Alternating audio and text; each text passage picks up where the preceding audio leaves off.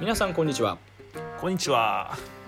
映画とか音楽とかゲームとか第6回パーソナリティタイキングです山ちゃんです。お願いしまますす。お願いします。えー前回に引き続きジブリを映画館で見てきた感想ということで今回は「もののけ姫はい」。の感想についてね語っていきたいと思いますはい。まあなんかいろいろそのジブリのいろんな話、まあ、ジブリ関連のお話は結構前回も喋りましたので、はい。まあ、今回はもう「もののけ姫」中心でねはいきたいと思いますので今回もよろしくお願いいたしますい。、よろしくお願いします。はい、では「もののけ姫」ですよはい。どうですか、えーナウシカは、まあうん山ちゃんがほぼ初見で、うんまあ俺もまあ10年ぶりとかそんぐらいだったんですけどどはいはいはい。うですか「もののけ姫は」もののけ姫はもう完全初見と言っても過言ではない。過言ではないっていうのはど過ういう言ではもう完全初見だね。あ完全初見、うんはいはい はい、うん。なんかなんとなくキャラクターだけ知ってるみたいなマジで、うん物語どんな物語なのかわからない。はいはいうん。まあもうほんとほんなんもミミリ知らってやつですね。いりはいいはわいはいはいゆる。うん。俺はねうーんと小学生ぐらいの時におおー。なんか知り合いの家友達ん家かなうん。なんかのタイミングで行った時になんかつけてってなんかリビングのはいはいはい DVD で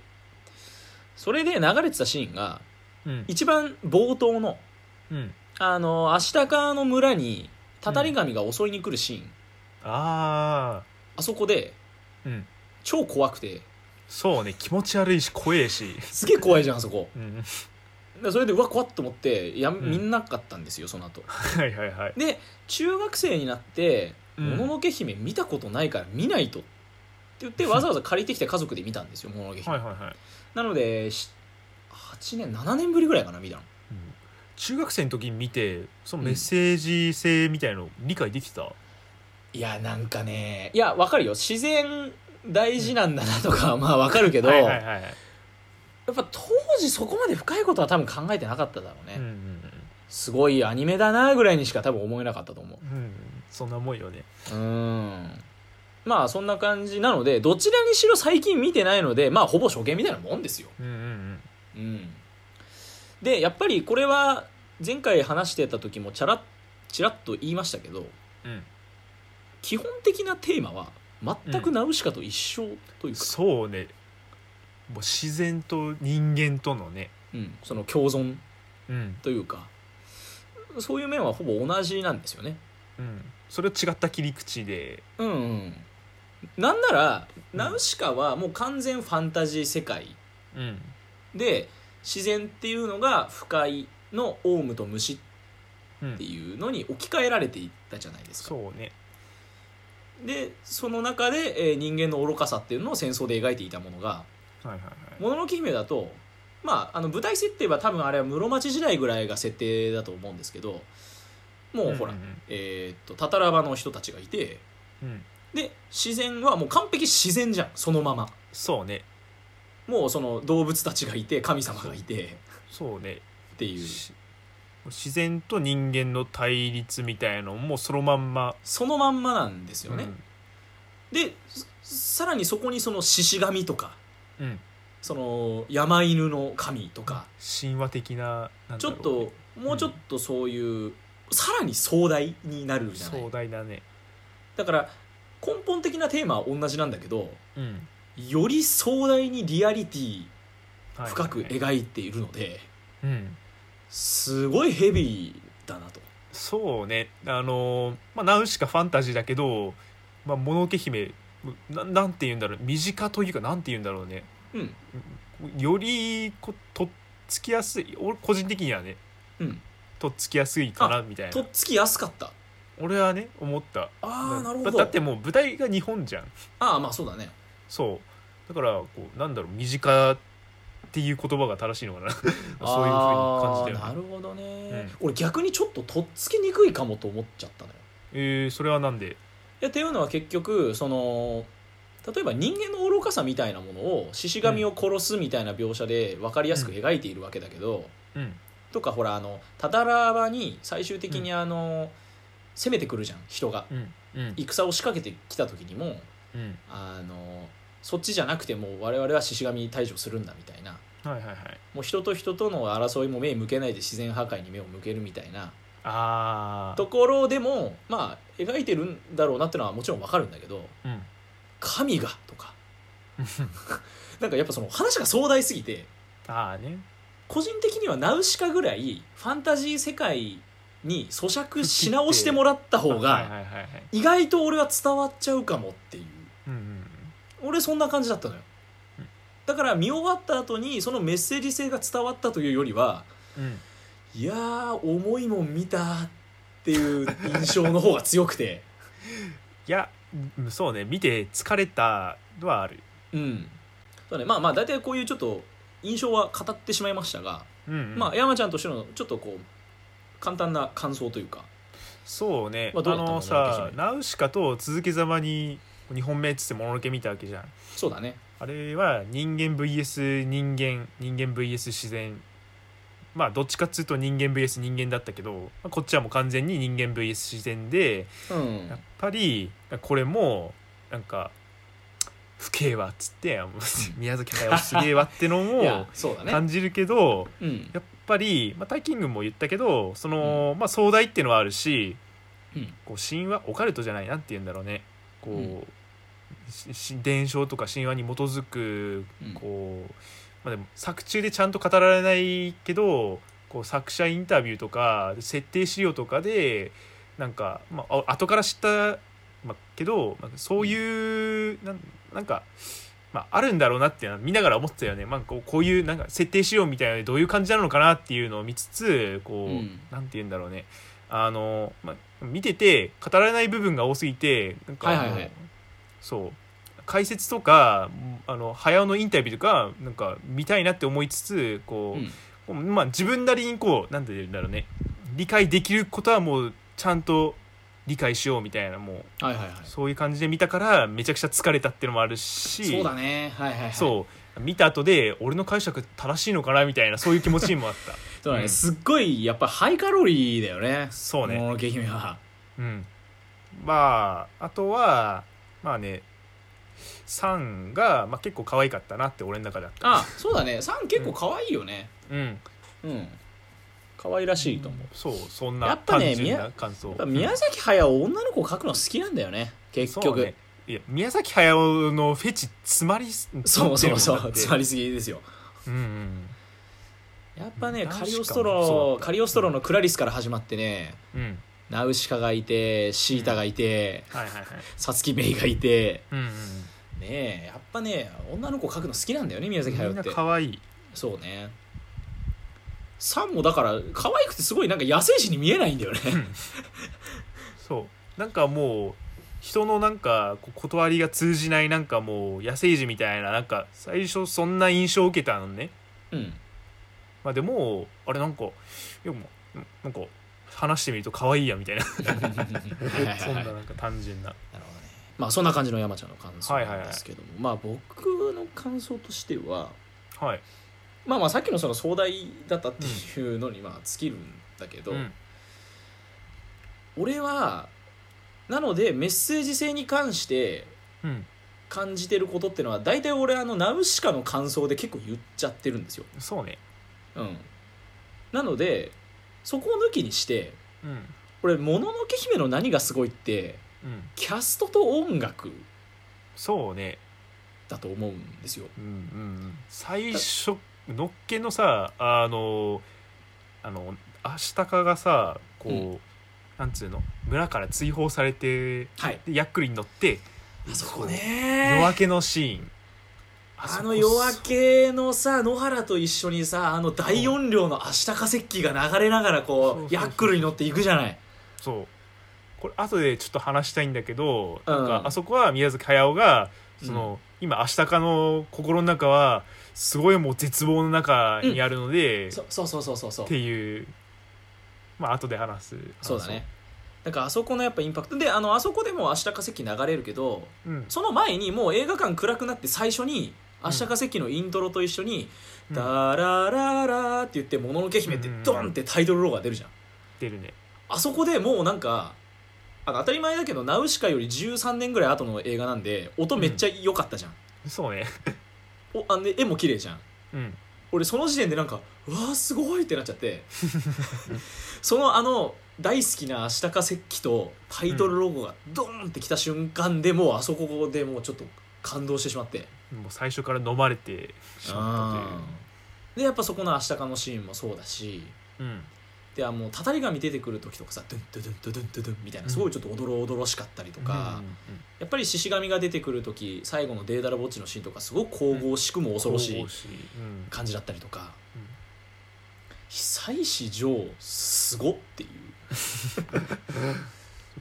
かかってる人間みんなすげえんだわっつって、やっぱそのキャストで言えばうんあのさんが石田ゆり子さんなんですよね、はいはいはいまあ普通に今女優やってますけど、うん石田ゆり子でうんでやっぱりもろの三輪明宏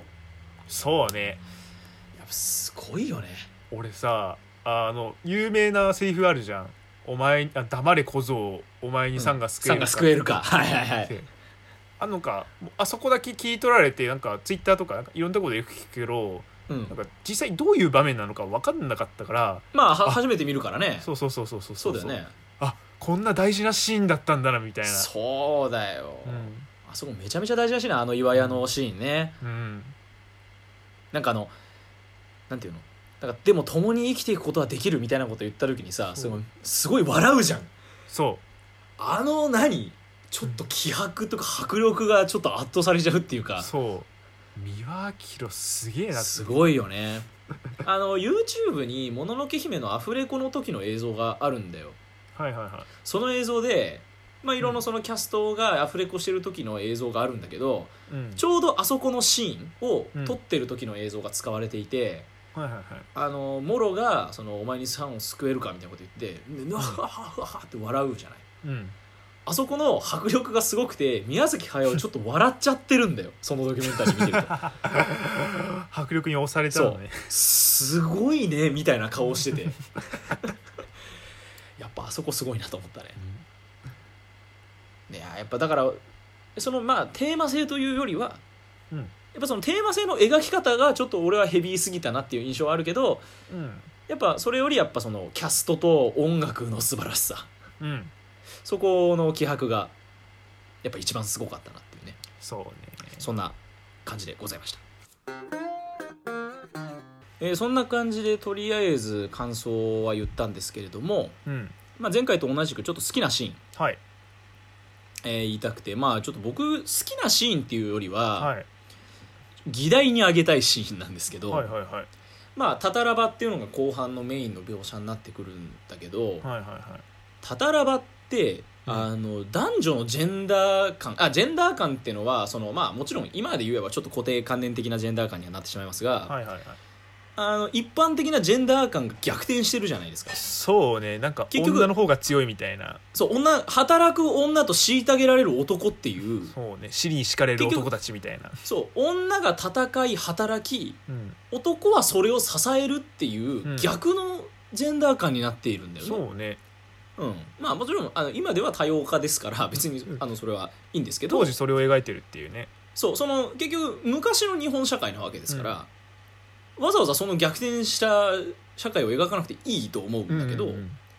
もちろんその例えばあそこを統率しているエボス様が、うんまあ、昔その。えー、となんだっけ和光とそうつながりがあってみたいなそういう結構壮絶な過去を送っているっていうバックモンがあるらしくて、裏設定がねうん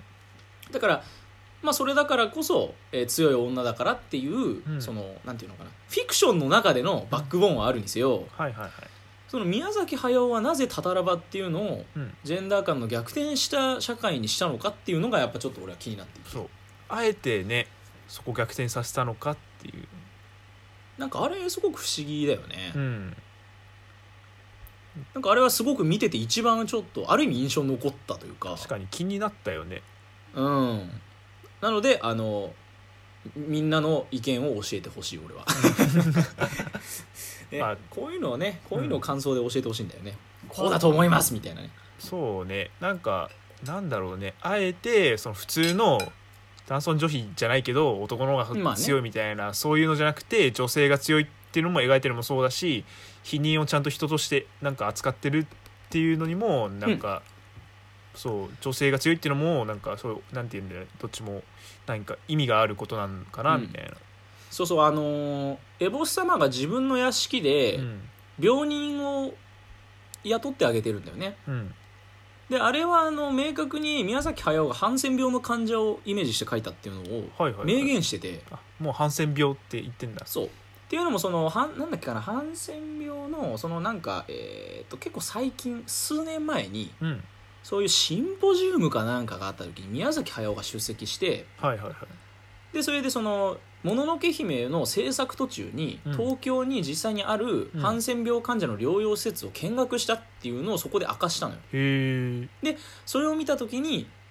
あのこういう人たちうんっていうのを描かないといけないなってそういうふうに思ったんですって言ってるんですよ公式あでーなんであのあそこで、えっとエボス様の元にいた患者っていうのは一応その雷病ハンセン病の患者、うん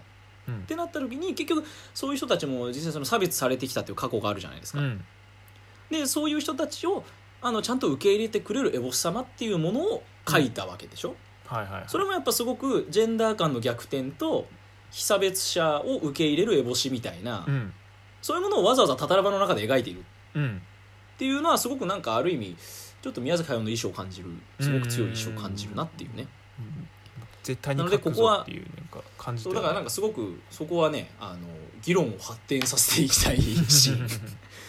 うん、まあ僕は明確な答えは言えませんわからないです、 うん、まあ僕そんな感じですね はいはいはいなんか山ちゃん印象に残ってるシーンありますか俺はそのモロとアースとイノシシの親玉おっこと主との会話の中で、うん会あいつらの会話の中だったかな、じょん症ん症状だっけ猿のうん症状との会話の中だったかちょっと定かじゃないけど、まあ一緒はいはいその特定のシーンっていうよりはその森の中の動物たちの会話というかうんなんかそのモロがなんかイノシシたちがこの山の中のなんか山山を食い荒らすみたいなのを、うんなんか文句垂れてるシーンがあってそれ俺ちょっとふと気になったっていうか引っかかってなんか、俺なんか人間もさ言ったらさなんかまあ動物なわけじゃん。あの弱肉そうだね強食の世界の中の頂点としての人間で、まあなんかもう人間もなんかこう動物とはかか変わりないけどそのなんつうのまあ森をなんか壊していく存在じゃん一番の。でなんそうか、だねイノシシもさその森を食い荒らすみたいな森の破壊者みたいなそういう言い方をしてて、でなんか、そのイノシシと人間のなんか一番の違いは何かって考えた時にその、あのなんて言うんだろう不可逆不可逆性というか再生不可能にする人間はいはい少女がさ植林したってあいつらなんかもう全部ダメにするみたいな、う人間んがあったねっていうのがあってそうであのやっぱなんて言うんだろうねそこでその人間と動物のなんか圧倒的ななんか違いというのを改めてそこで再確認させられたしはあなんかこれなるほどその後であのちょっと考察み考察っていうか解説か見てなんか知ったんだけど、うんうんあの最後の最後にデーダラボッチがあの消滅していってなんうかん死んだ森や木々がなんか緑緑色に戻っていく息を吹き返すみたいな描写あるけど、うんなんかなんかその時のアシタカはかなりなんか絶望しているらしくてあのうーであのあそうなんだ多分早尾が言ってたらしいんだけどなんかもうなんかもう森の木々は戻らねえんだわみたいな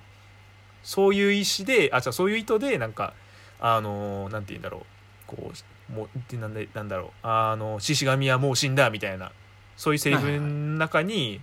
そうあのなんて言うんだろうね自分の中に怒りとか失望とか絶望とかそういうのが含まれてるんだよみたいなのをなんかどっかでちらっと見あたーなるほどねそんな感じですねあのやっぱ森の中のなんて言うんだろうね秩秩序とかうんと人間との違いみたいのをその、おっこと主とかともろの会話で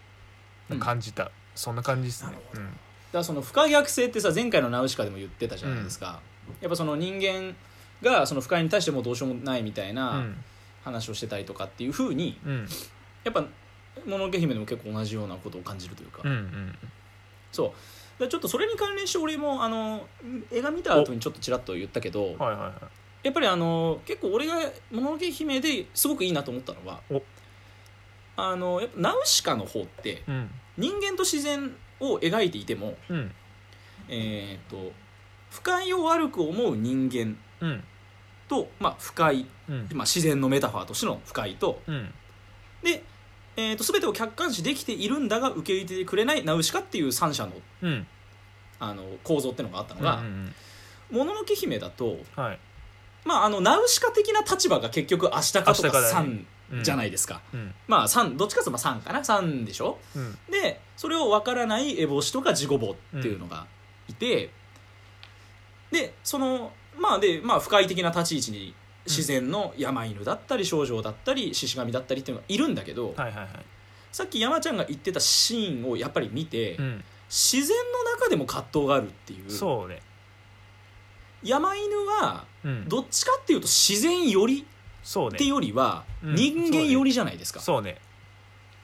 なんか人間をまだ信じてるじゃんモロとかそうサン、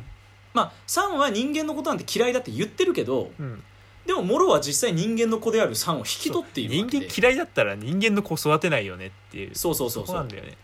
ででもあの一回そのなんだっけかな負傷したアシタカをうん山犬で運んでる時に、うん少女があの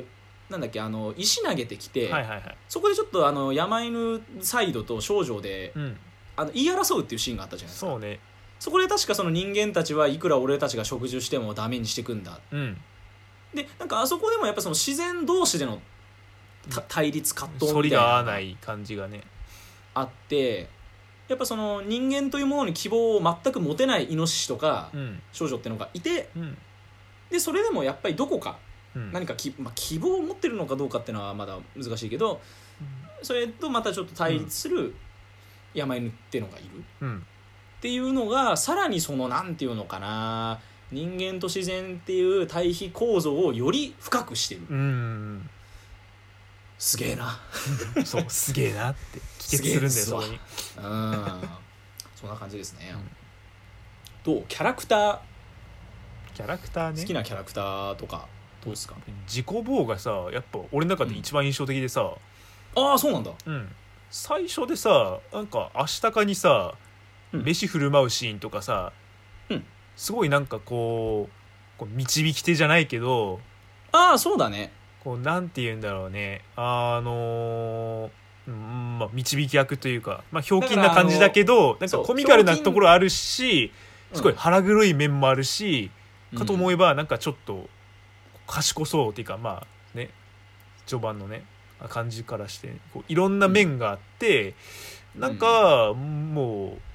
うなんて言うんだろう場面場面切り取ったらもう自己棒とかめちゃくちゃなもう極悪人みたいな感じに見え るし逆にそこ見なかったらら、なんかすごいなんか面白いコミカルななんかじいちゃんやなみたいなうんうんっていう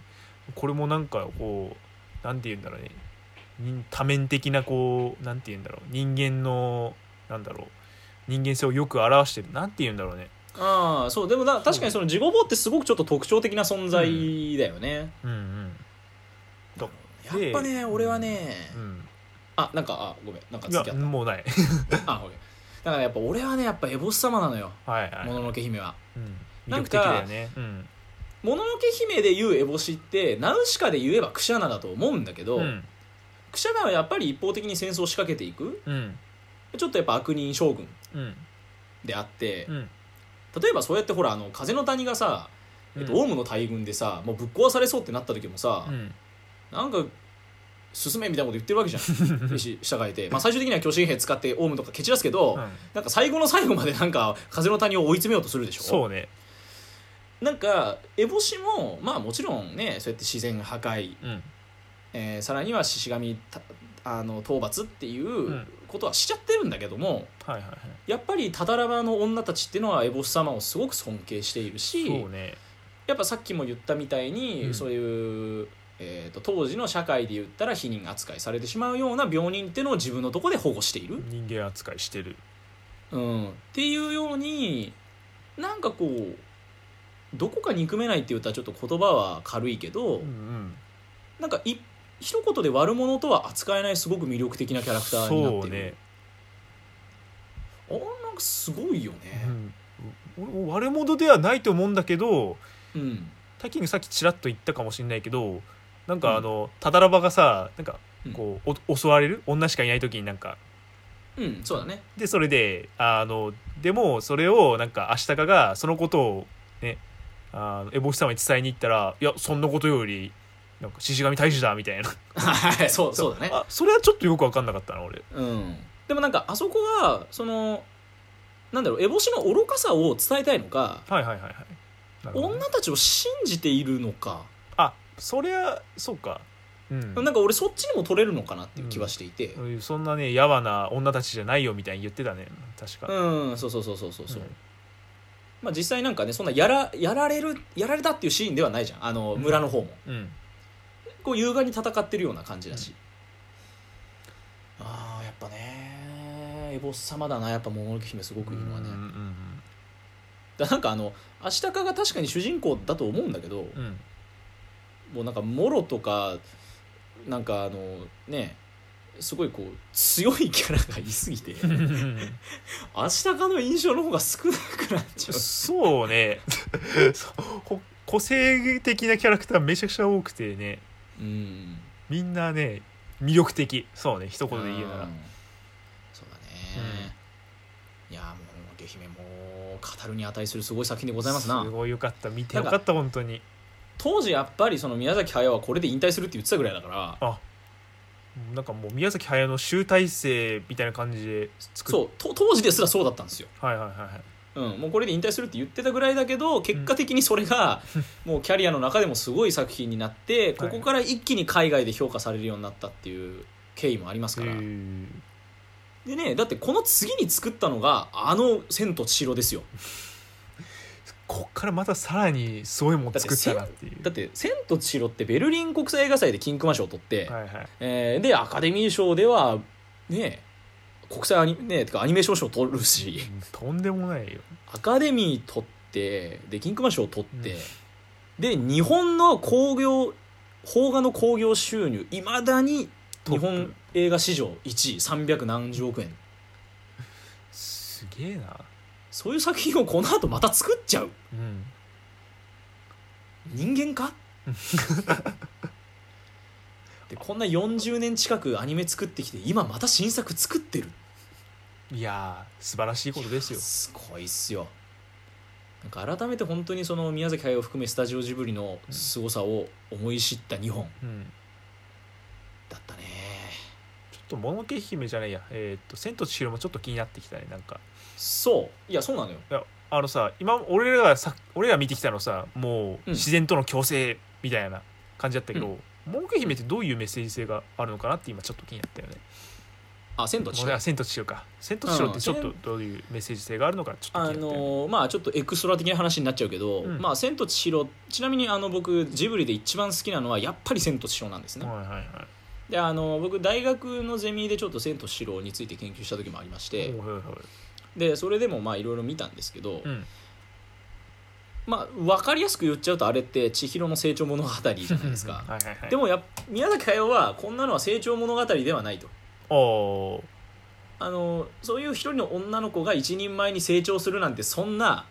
うん。なんか分かりやすい話じゃなくてはいはいはい。そうじゃなくて人間そのものに備わっているうん決断力決意力っていうものを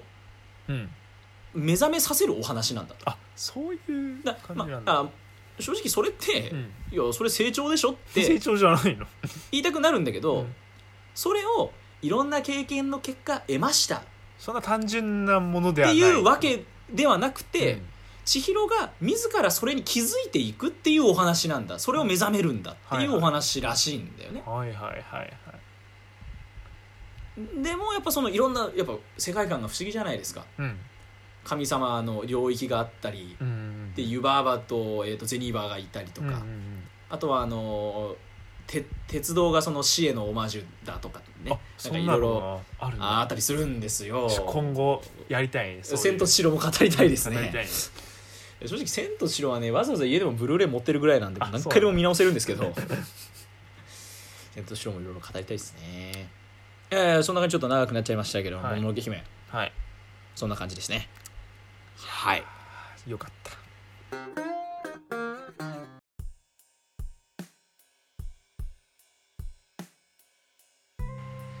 いやーまあ我々今「ナウシカ」と「もののけ姫」2回連続で収録したんですけどいやだいなんどんぐらい喋ったかなもう1時間近く喋りましたね1時間以上ーそうね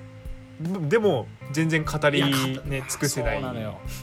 でやっぱそっから派生していろんなジブリについて語りたくなっちゃうというそうねえーまああの「千と千尋」もまあまた今度見ようかなと思うし、うんまあ、また改めてジブリの話はいろいろできたらななんて